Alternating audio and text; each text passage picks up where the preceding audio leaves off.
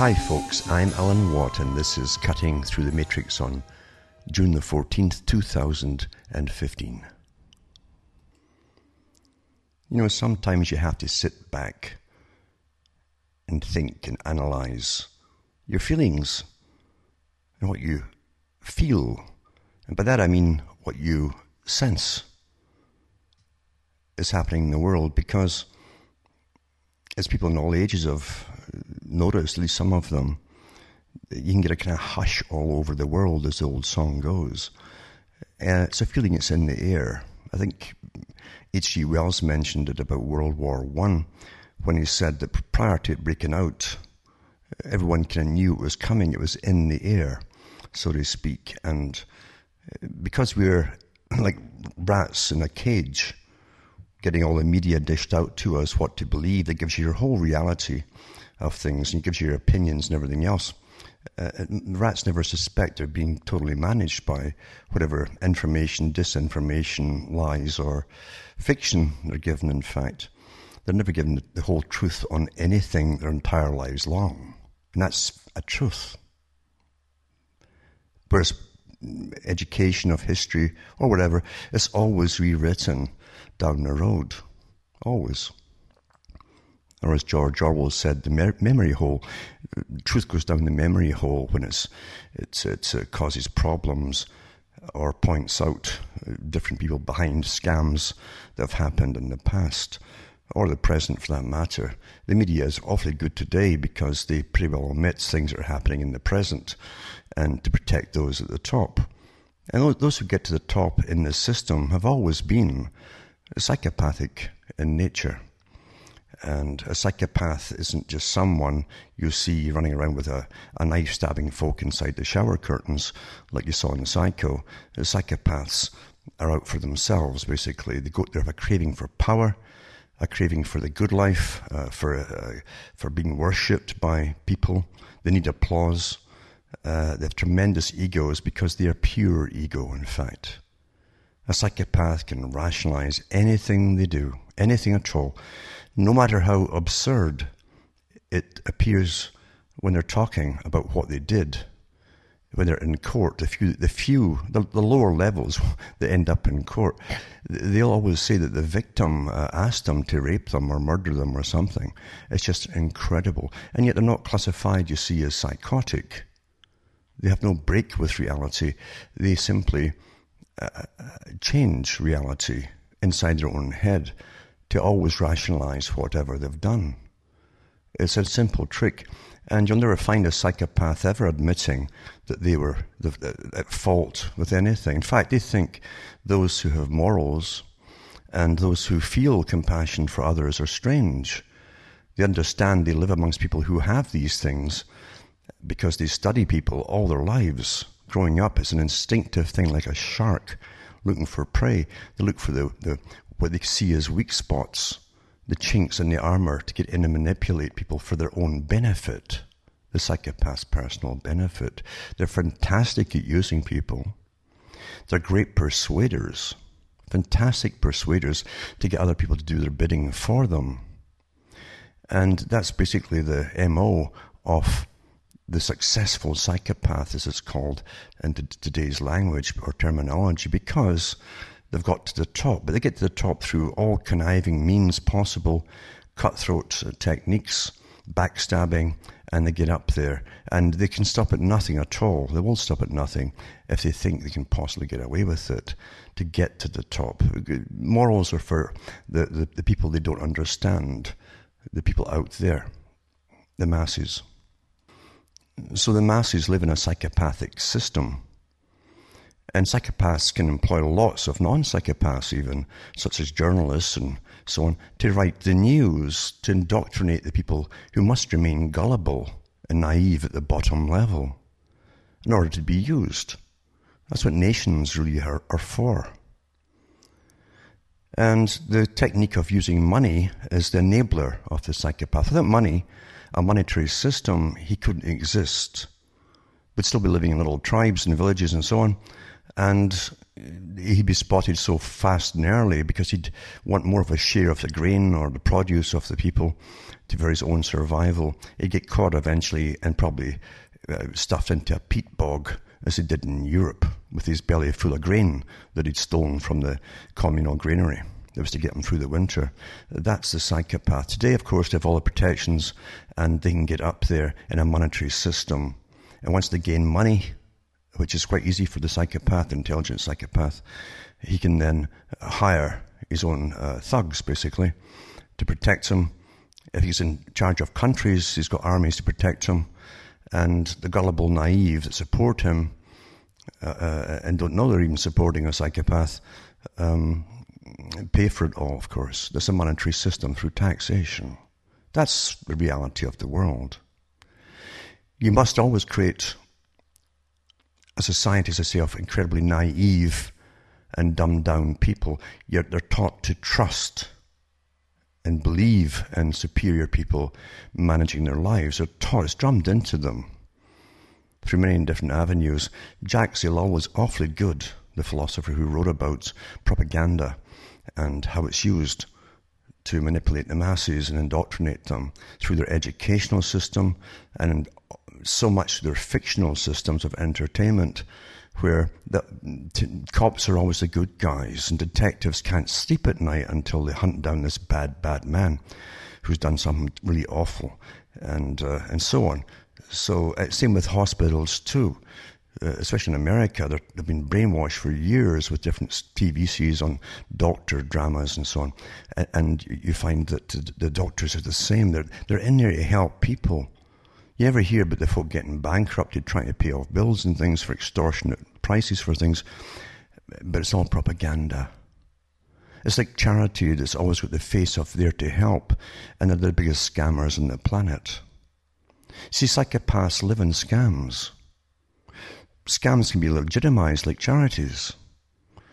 And they can be legitimized as governments, even, where gangs of psychopathic types can work together for each other's benefit at the top, as long as they can get good share, uh, shares of the loot and, and divide it up properly, you see. The psychopath also worships a person above him, a higher psychopath with more power. They grovel, in fact, and they, they, they rant and, and rave and scream at the person just beneath them. They love this rank system. Therefore, they can get off with literally murder or even mass murder.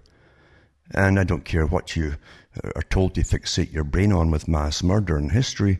The fact is, it's going on all the time with armies getting sent abroad under fictions, basically, for, for the causes of it all. Uh, Pre planned wars to grab resources for the top psychopathic groups uh, with their psychopathic companies and CEOs and all the rest of it. That's the system we live in. Most folk will never wake up to this. They can't. Because it's been drummed into you to be utterly naive and trusting through all your brainwashing. It goes on all your life, as I say, mainly through fiction. Total brainwashing. Uh, then you judge people by what you would do. Well, I wouldn't do that. Oh, they couldn't have done that. That's how you judge people. You can't judge a psychopath using your own standards because they are, they have no emotions as such as you know them. They have emotions such as lust and greed and all the rest of it, and they can laugh and all the rest of it. They can feel that and happiness, but they can't f- feel remorse or guilt or anything like that. It just it's not part of their makeup.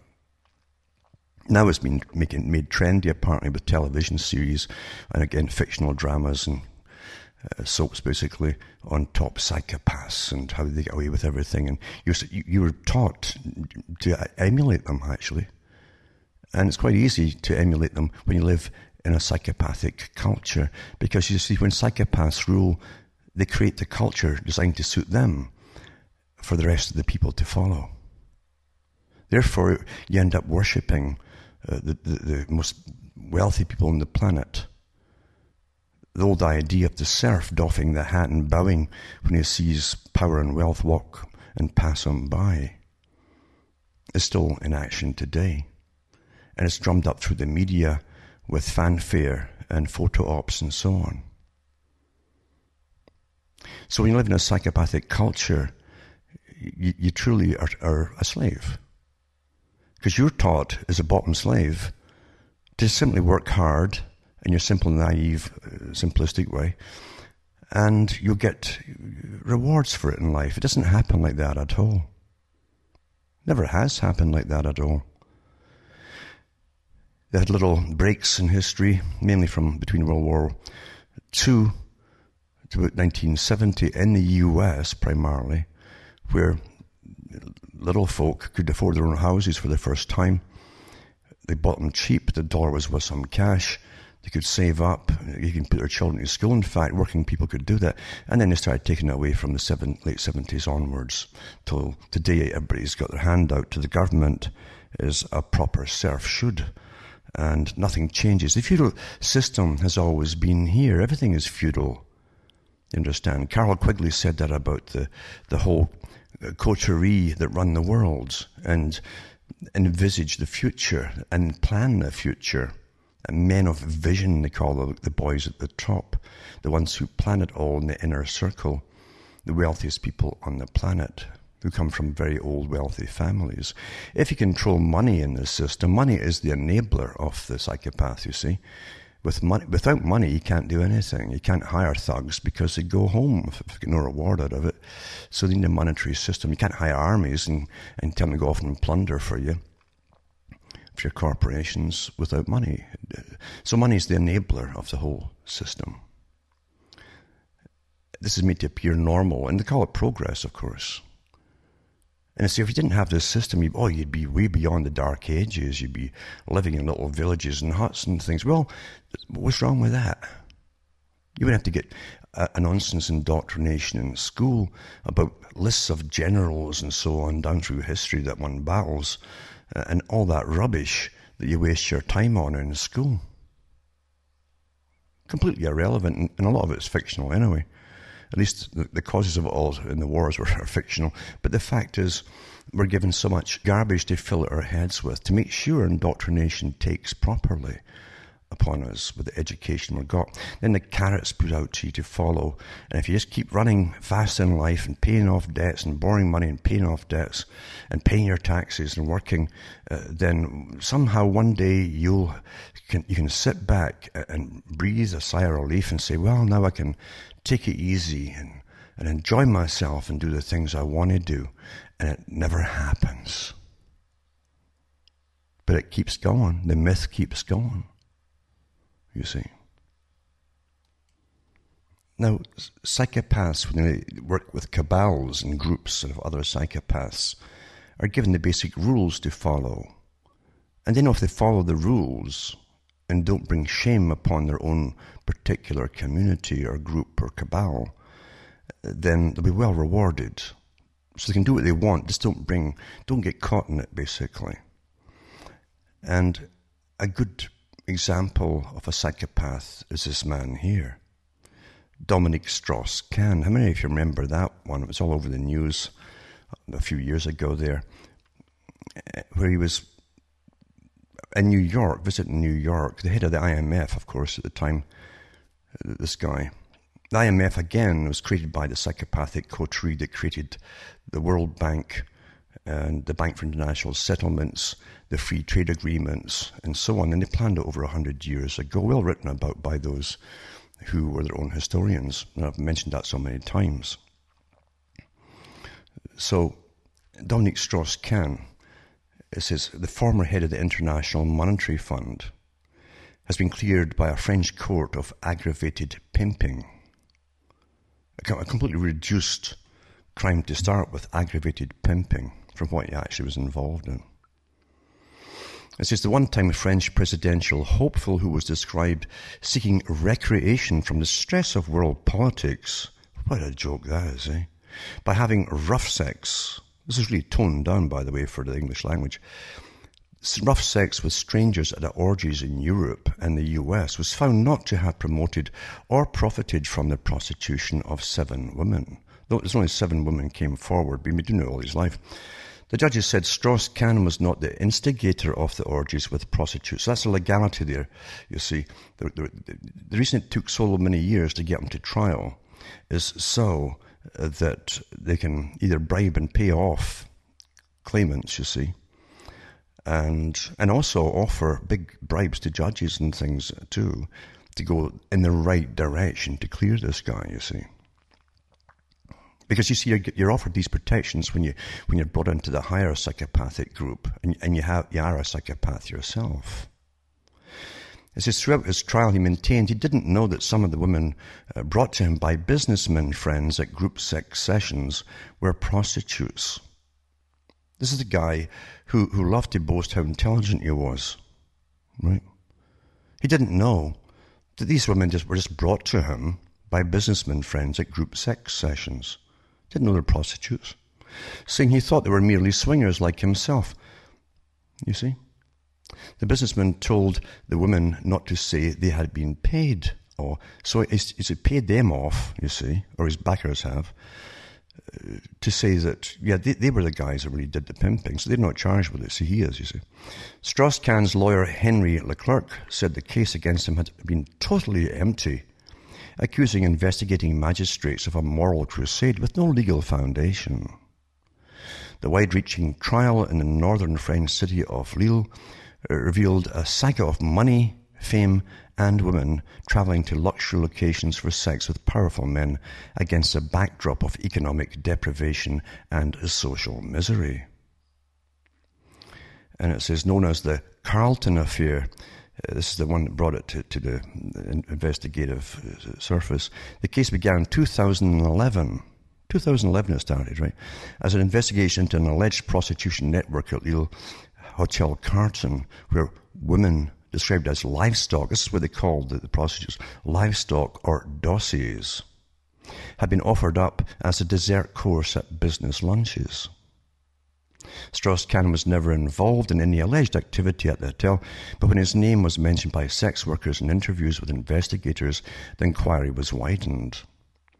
Thirteen other men appeared in court on pimping charges, with many with no connection to Strauss-Kahn, but the high-profile coverage of the case centered on the former IMF chief and how he sought to wind down from managing the fallout from the global financial crisis. What had him under, stress. You know, these crooks at the top, that, that, it's not in them to worry or have stress. Psychopaths actually are pretty stress-free. They can't handle stress, so they don't have it. Because they feel no guilt anyway, or worry. This is by having sex with strangers brought to him at orgies by businessmen, businessmen keen to curry favour. Now, the International Monetary Fund, uh, again, was set up by the Royal Institute for International Affairs, the private club that planned the future. And these used to be called the, the Lord Alfred Milner Group before they were called the Royal Institute for International Affairs. And then they also have branches across the whole planet. In the US, they're called CFR. I've mentioned that so many times. But um, the IMF, you see, when you sign on to the United Nations, which was set up by these, which was set up by these particular businessmen a long time ago, these big bankers in London,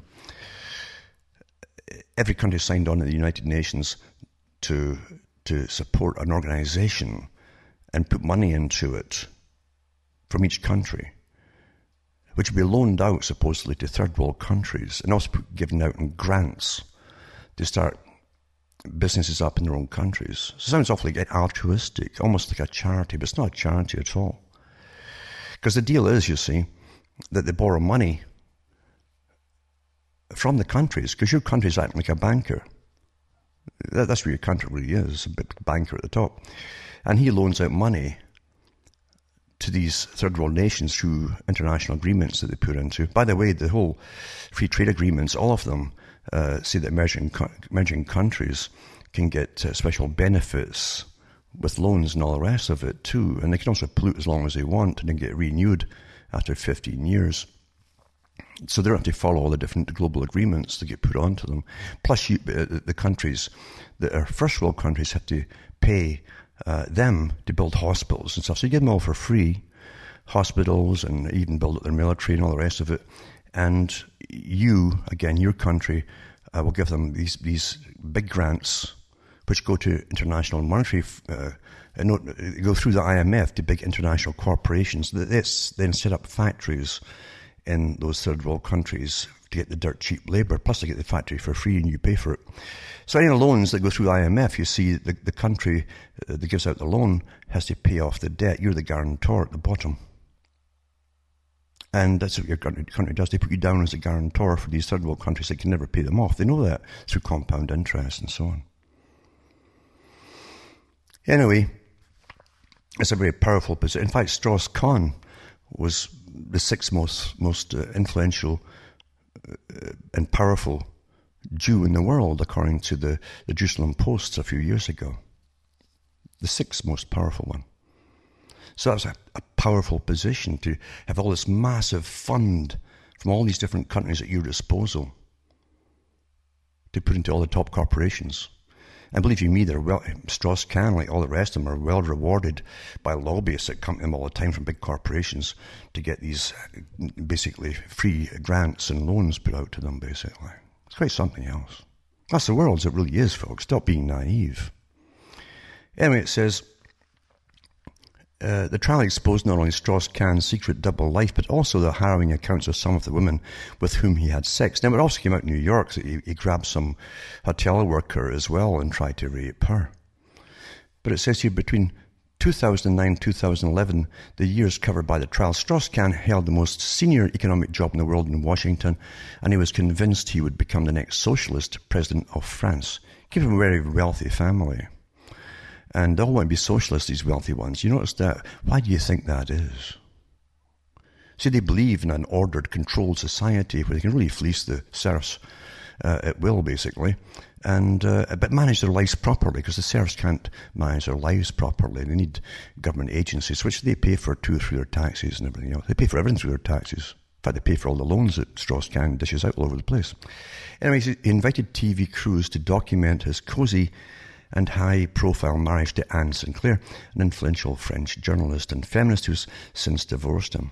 During his working day, however, he would send text messages asking a businessman friend to join him at a magnificent swingers club in Madrid and bring him some equipment, a term he admitted meant women. Women are equipment, you see to a psychopath. While in Brussels for IMF meetings, he'd be driven to the countryside at night for group sex with strangers on mattresses on the floor of a swingers club. Throughout the trial, he said he never knew or suspected this guy, this bright guy, this psychopath who's awfully streetwise, never knew, because all psychopaths are incredibly streetwise, they catch on to anything right away. He didn't know or suspect that there were prostitutes among many women brought to him at sessions. The trial was marked by the tearful accounts of two destitute and vulnerable prostitutes who were among the women brought to locations in Paris, Brussels, and Washington to have sex with them. They likened the orgies to slaughter. Now listen to the terminology here, because it's much, much more graphic in the French. But in English, they say, likened the or- orgies to slaughter, killing, and butchery. What is that picture in your mind? How is that picture in your mind? Slaughter, killing, and butchery. It's like snuff, isn't it? Isn't it? But it's really toned down for the English, you see.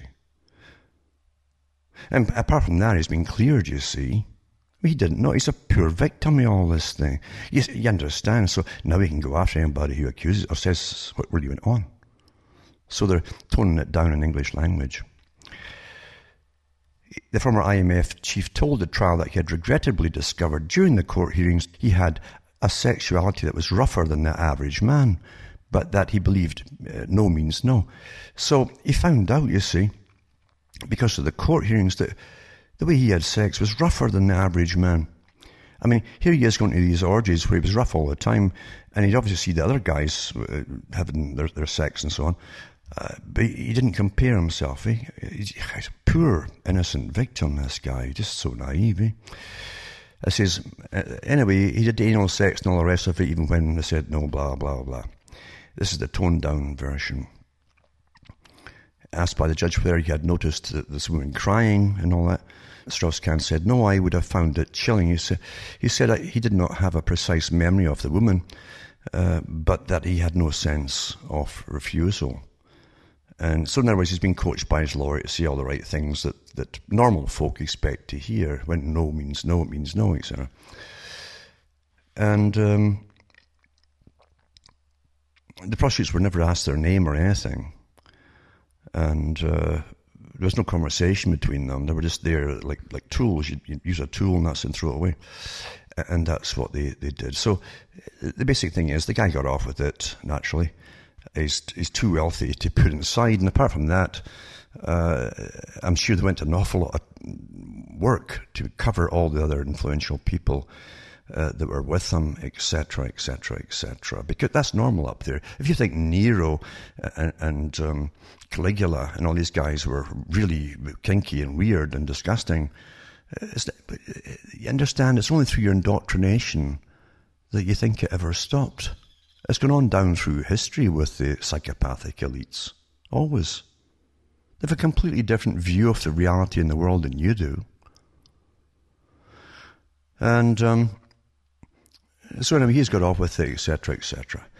And but that's normal, as I say. And, and he said there's respectable people that are put out in front of you to, to you know to run the, the Bank for International Settlements and uh, the IMF and. Uh, etc. etc. they can get up there and pose in front of the cameras like Mussolini with their chins up and, and look down on the little people.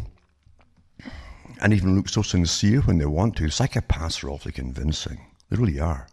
They're fantastic at convincing people uh, of anything. That's why they're so successful. They're the most highly manipulative species on the planet. Uh, so that, that's what runs your world, folks. It hasn't stopped with him. It's still going on. And you'll find they're all like that at the top. And they always have been. Behind the suits and ties and the manicured nails and all the rest of it. Uh, that's what they are. That's what you've got running you and the world, and it's always been like that. Always been like that. So wake up, wake up, and and just you know see how things really are. See, normal folk live in hope. And they simply hope things will always get better. It never does, but they hope things will get better. Uh, but they, don't. They get worse and worse as the elites get get richer. The techniques that they use are much better managed by all the little minions beneath them through their think tanks and behaviorists and psychologists and neuroscientists that manage all of us. And those in academia that brainwash us and are well rewarded for doing so. So that's a system you, you really live in, and folk never, they can never break through. They, they still think that if you get the right person in politics, it'll all change. Now, here's a little thing for the naive.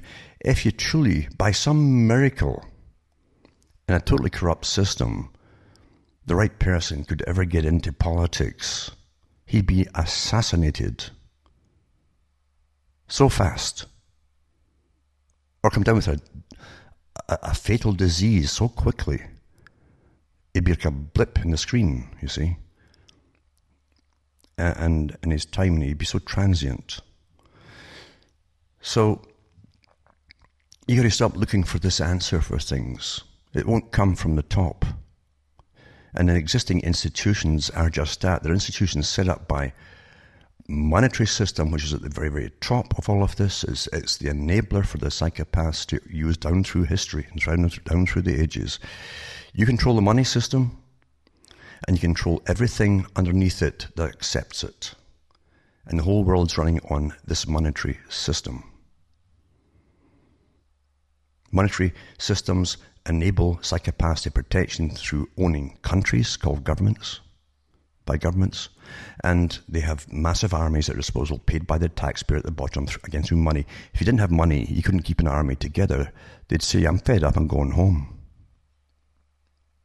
That's the key to it all.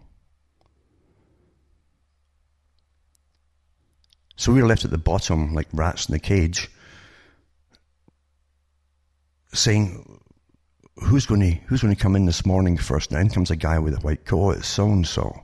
What's so and so going to do to us today?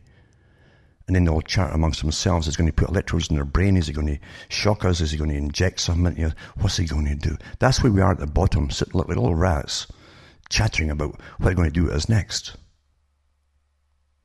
You see? That's how the whole system works. And it's kept that way by the media. It tells you what to worry about. It keeps you in a constant state of fear and trepidation you're given no safety whatsoever in the system. even though you're told to just work hard and one day you'll be okay. They're bankrupting countries left, right, and centre over and over again. They're always plundering you and taking the wealth away. And they won't change it because they own the system. They want to do it again and again and again. That's why they won't change it. And, it, they, and, and but they still keep the same system in for you. Just keep work hard, and one day you'll be okay. Doesn't happen. And more so today than ever before, as I say, a brief period in the US, and probably the only in the US, between 1945 and 1970, mid 70s or so. They took it away through their agreements, trade agreements, and and um, uh, special nation status stuff and so on. They didn't have to pay taxes. Remember too, when all these free trade agreements, uh, all the export or import taxes that countries used to live on at one time, even before an income tax, that paid for everything. You do away with all, all the import duties coming into your country to be sold. And they're going to make up a difference somewhere. Guess where it comes from? All of you, the taxpayer. So we're left with a little, as I say, rats in a cage, and here we are waiting for the media to tell us what's going on. The media is not investigative media anymore. They used to lead the charge at one time. Occasionally, once in a while, you'd have an occasional newspaper trying to lead the charge on something. It doesn't happen today, though. To, to demand to know, uh, the public's right to know, what secret agreements have been made because they should not be secret in the first place. Things like that doesn't happen now. In fact, they don't even send reporters out and things anymore. Most papers they look at Reuters and and AP, and that's about it. They all copy the same stuff to make sure that all indoctrination fantasy called media is standardized. So across the world, we're getting the same nonsense at the same time, and we think we're well informed. Double think, eh? Oh, it's secret, but we're well informed. It's going to affect all our lives, but we're well informed. but we don't know why it's going to affect our lives because they won't tell us. Here's an article here. Technology money policies must line up to fulfill the G7 vision of shift away from fossil fuels. Now, I've mentioned before the TPP, Trans-Pacific Partnership, uh, is tied in completely uh, with the G7 and so on. It's all the one group at the top that runs them all, by the way. And it's tied in with uh, how to, how to get everything away from you that you think that you own, or your rights even, and so on, and manage people from birth to death. That's that's so important. Even right down to giving you uh, what you're going, to, your role for life, what you're going to work at, and so on. School to work. It was copied from the Soviet system, and is implemented in the West now too, in some places, and going even further. But this is the next step for it as well. You don't get a choice in what you want to do when you when you when you leave school. You'll be trained simply for one thing, and that'll be it. You won't get any any other education at all. No education in logic or anything like that. It's so important not to give you that. Anyway, it says. Uh, when leaders of the group of seven wealthy countries pledged to decarbonize the global economy, they're talking about a shift so dramatic that one analyst described it as a new Apollo mission. Like putting a man on the moon, it would require overcoming major hurdles related to technology and money and the political will so far in short supply to make it happen. You're going to pay everything that you've got that's not used for food and rent and taxes, and energy taxes, carbon taxes. I kept saying this for, for years. What do you think austerity means, that the plan for austerity? It means you won't have anything left over for anything else. It says, despite gains by renewable energy sources in recent years, the world is still hooked in fossil fuels, yada, yada, yada. And then they're going about the heat treating carbon dioxide into the atmosphere, which plants need to grow and live. And the plants give off oxygen from the CO, CO2. You understand? Everything is nonsense. It's a, it's a con to get total control over the world, all of its resources, uh, and to get control over every single one of you and your complete and utter trained behavior that you'll have at the end of it. A new training from birth to death, running your life from birth to death. That's what it's all about, folks.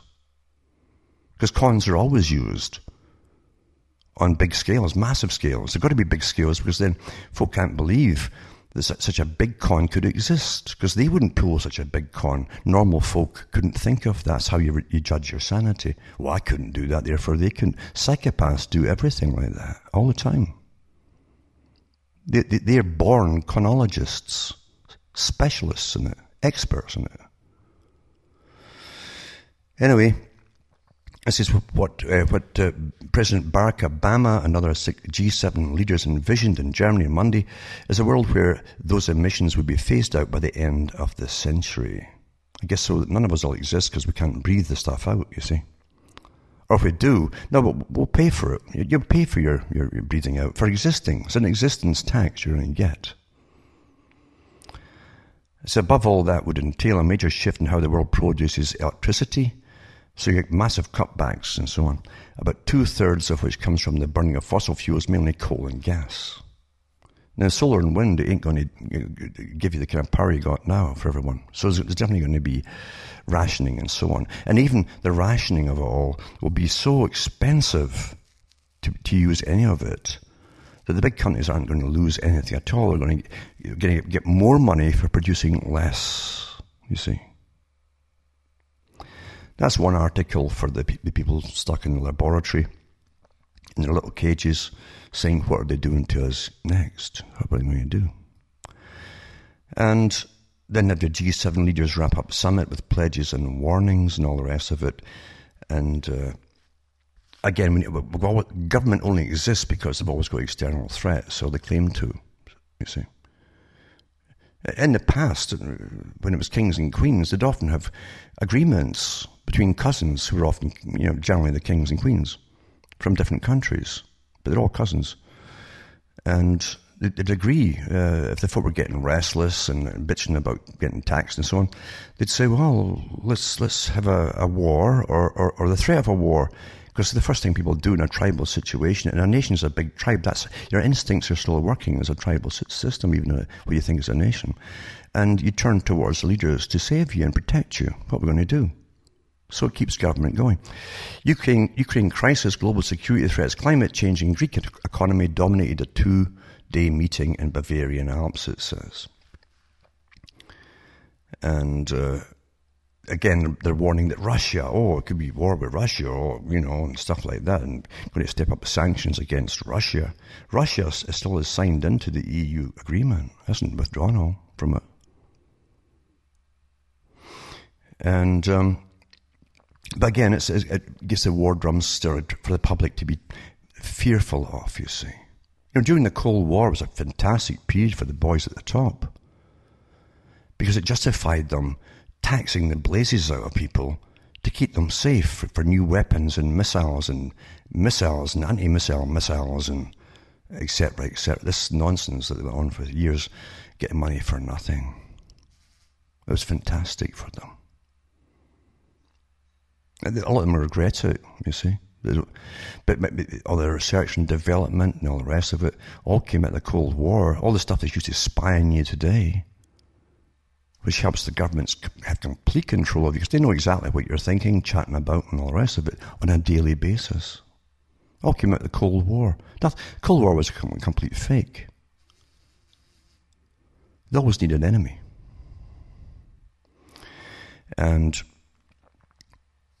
also mentions Harper, the Prime Minister of Canada, he met European Council President Donald Tusk and European Commission President Jean-Claude Juncker, where he was expected to push a deal through. He says Harper said nothing about the, the, the trade deal going into the meeting and did not meet with the travelling uh, Canadian media on the first day of the summit, holding two photo ops and so on and uh, Canada and the EU have an agreement in principle on a sweeping pact in goods and services, but the legal text still needs to be finished so it can be ratified by Canada and the EU's 28 member countries.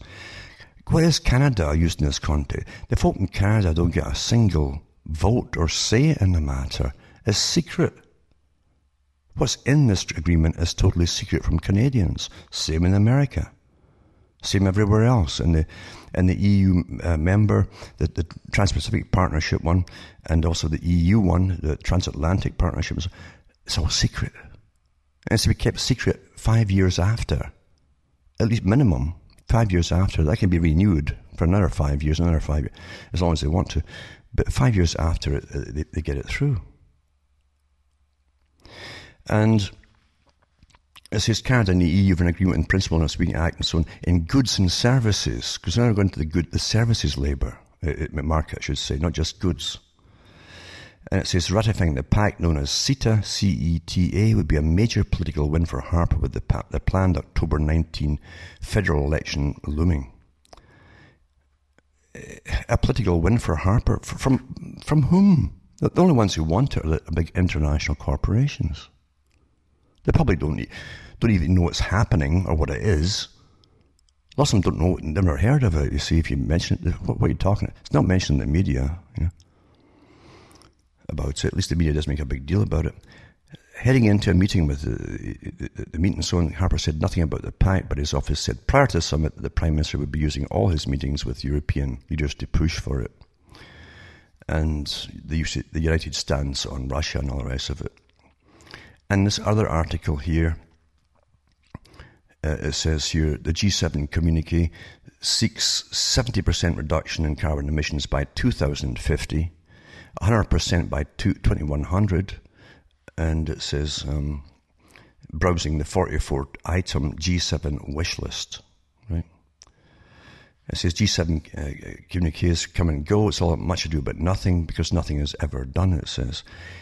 There are 44 items from the Leaders' Declaration uh, for the G7 summit June 7th to 8th wish list, it says. One, take concrete action to address global warming eliminate 40 to 7% of greenhouse gas emissions by 2050, decarbonisation of the global economy over the course of this century. Spend $100 billion a year on low carbon strategies. It's a great money for nothing strategy right there for the boys who get in on it and get all the grants. Start a carbon early warning system for non-compliance in small islands, developing states, Africa, Asia and Pacific, Latin America and the Caribbean. What we have got here is a system of slavery by one system, one group across the entire planet. But that was designed a hundred years ago with the Royal Institute of International Affairs when it was called the Lord Alfred Milner Group in the inner circle. All the free trade, all this stuff, and all these pacts were written up back then. But they do, their whole agenda accelerate access to renewable energy in Africa, reaffirm ambition to make the Green Climate Fund fully operational in 2015. Now, the Green Climate Fund is your, t- again, taxation, folks. Phase down hydrofluorocarbons. Uh, it says nine, praise the Hamburg Initiative for sustainable energy security. Sustainable energy, folks. They also want a sustainable society. That's depopulation. That's not in here, but that's uh, apart from other things I've read on other particular articles. Build on the Kobe 3R action plan for resource efficiency, protect the marine environment in conjunction with International Seabed Authority. Imagine the cost of that. You're as well as giving your whole paycheck to government. And eventually that'll come to that, by the way and they'll manage you and give you your ration of food and stuff. That will happen. I'm not kidding you. That's what the planned society is all about. Planned and managed society. And it goes on and on about the Millennium Development Goals, which is also Agenda 21 that goes into its next phase. And so on and so on, all the usual stuff, which you think are left wing, but actually are totalitarian control mechanisms for those who already own the monetary system and everything underneath it, which parallel everything else is. Now, once in a while, again, they give you a little red herring to follow, and that's that Britain is going to get a vote eventually to pull out of the EU. Uh, and of course, they've got all figured out in advance that it'll never happen because you see, a good proportion of those living in Britain today are not British at all. And they come from a lot of these other countries that are amalgamated across Europe and elsewhere. And elsewhere is the key to all. Even those from India uh, have relatives all over the EU, and that's how they do business amongst each other. That's how particular groups survive so well uh, and do so well. They, they can get all the resources amongst each other for uh, and pass it on, and much cheaper than anybody else can compete with them. So it says Britain could lose, lose its European Union veto on some issues as compensation for the concessions. Prime Minister David Cameron has demanded, a senior German member of the European Parliament has said. Manfred Weber, Senate right leader, whatever that means, of the largest political grouping in the European Parliament, said Britain could lose its prize veto if it opts out of the commitment to an ever closer union. Now, how close can you get, folks? Does That term ever closer means your nation is gone it always did, did mean that, ever closer. That's how they used to couch it when they were doing their, oh, it's just trade treaties, that's all, you know. Uh, years ago, before they created the European Union Parliament or anything like that. And the prime ministers were always going off to sign into closer ties. I thought, well, how close can you get to? You're getting strangled already with this noose around your neck. But this is the terminal. Everything's to con the public. So you say, oh, it's just a little trade thing, you know, stuff like that. And here you are. You're now subservient to this monolith, this massive monolith of the EU Parliament. It's a corrupt system, naturally, because it's out to, for the psychopaths who run it. Anyway, so a recent survey by US think tank, meanwhile, found that 55% of Britain's support remaining in the EU. Well, that's probably the 55% that weren't born there in the first place. As opposed to 36% who want uh, the UK to leave. Britain's finished anyway. It's finished now. Its culture is gone. God knows what you can really see the culture is now uh, all of its moral standing, uh, which gave it a pretty safe society, is finished with the, the gangs and the and uh, the rapists and all the rest of that have come into the country from all over the world. It's finished. Anyway, it says Cameron met with several European leaders, including Weber, last week in a two day charm offensive on the continent in a bid to gain support for his demands and so on. He wants several concessions from the EU counterparts before the UK holds a popular vote on membership of the EU by the end of 2017. Cameron wants the power to stop unemployed European migrants from claiming benefits in the UK. That's about 30 odd year too late. A move he hopes will appease hardline Eurosceptics and the Conservative Party and UK Independence Party. PM also wants special protections in EU law for Britain's financial industry. Now, Cameron doesn't want to pull out of it naturally because he's been put in by the big boys themselves. They're all put in at the top. Every, it doesn't matter what party they are, they all belong to the one party at the top. That's why they're put in there at the top. But it appears to be the top of, their countries. And uh, it's all over. It's finished, you see. Way too late. Everything's, anything they promise could be done is way too late anyway. Way too late. It's finished. That was intention. And as he's demanding that and getting cheers from people by demanding things from the EU Parliament, he, he's another uh, article giving his doublespeak. David Cameron has given his clearest warning that he will sack any government minister, as one of his politicians, who wants to campaign to quit the European Union, insisting the government will not be neutral once he has struck a deal on a new relationship with the EU. Right? So there's, there's your politicians for you. We're getting managed, understand? He only does what he's told to do by, the, again, the psychologists, behaviorists, and all the big think tanks that are employed by the masters of the world uh, to give out to the people. The, the, the, the appearance of things, public relations, propaganda. All it is. That's how you manage the people. And after all, the, the US's stance and, and clamoring against Russia about the over the Ukraine and so on. Now, Russia's always seen the Ukraine as part of it. It's, it's basically its own satrapy, if you like, like a satellite of it. It's part of it. That's how they've always seen it. And but here's the West saying, "Oh, you that's terrible what you're doing now, Ukraine, blah blah blah." You know, it's all hypocrisy and nonsense. And psychopaths have no problem not being reasonable, because what they demand is always unreasonable. Here's what the West is up to. I mean, look what, look what they allowed to happen, for instance, under the EU with Greece. in Italy, and even appoint guys to, to lead the. They appoint. See, they've done away with the politicians at the top, which is probably cheaper, but they just simply appoint technocrats now to run the countries. Which is always the thing that the Royal Institute of International Affairs said they would do when they achieved these big trading groups and owned them across the world. Here's what the, the US is doing as, as they do all the grandstanding against Russia and Ukraine. The island of Puerto Rico is caught in an economic crisis. While the rest of the US is seeking economic growth, Puerto Rico is struggling to emerge from nine years of recession. The poor economy has spurred hundreds of thousands to leave the island. The US territory, you see, that's what Russia would call Ukraine. The US territory is more than $72 billion in debt, running low on cash and on the verge of default. It's led many to call it the Greece of the Caribbean. Joseph Rosenblum, who directs municipal credit research and investment firm Alliance Bernstein, laughs when asked about the comparison. It's not long ago that California and its debt problems were being compared to Greece, he says. I guess the comparison is similar in the sense that there was a large amount of debt and there's no clear path to, to what the final resolution of their problems are. Rosenblum says, but there are some real differences between the two. It says, Michael Lipsky of, of Matlin uh, Patterson Global uh, Advisors, a hedge fund, says the biggest difference is that Puerto Rico is part of the US. So here's your thing. They're saying it's part of the US. Well, what is it? A satrapy? A satellite? A protectorate? All the fancy names lawyers in the past, because lawyers have work for the psychopaths. A lot of the psychopaths are lawyers too, of course, naturally.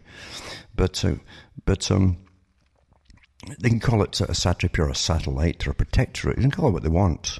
They're all down through the edges. That's what they want to do to the whole world. But once they have you under their, their, protection, or whatever they want to call themselves, you know, uh, then you're not allowed to, to pull out of it. Uh, they can't just go bankrupt even under American law. They can't go bankrupt. It says it's pretty clear the New York Federal Reserve is overseeing the liquidity situation for the island of Puerto Rico. So the private organization, uh, the Federal Reserve and so on, is overseeing the, the liquidity you know, situation for the island of Puerto Rico. And the fact that it's American laws that we're sitting down at the table and negotiating, the one key difference between Puerto Rico and the rest of the U.S. territories is, is the territory. If you're a territory, you're prohibited from using bankruptcy to help restructure debts. That means it has to negotiate with investors. In other words, they have land for debt swaps and, and, and all your infrastructure and anything that's on it that's that want a resort, they get it all for nothing. They own you. Look, you've lost your home, folk. All of the folk in Puerto Rico will lose their home, which is their little satrapy, nation, protectorate, whatever the legal term they want to use for it is. That's reality. And this is what you call living in a democracy. Hmm. Double think, double think. Our brainwashing has been awfully, awfully good, don't you think? Fantastically good, hasn't it? They would live our whole lives with this rubbish getting fed to us.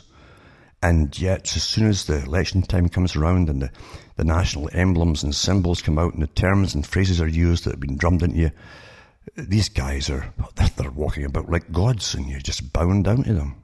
All these psychopaths. It's fantastic, isn't it? Every country is the same. Every darn country is the same.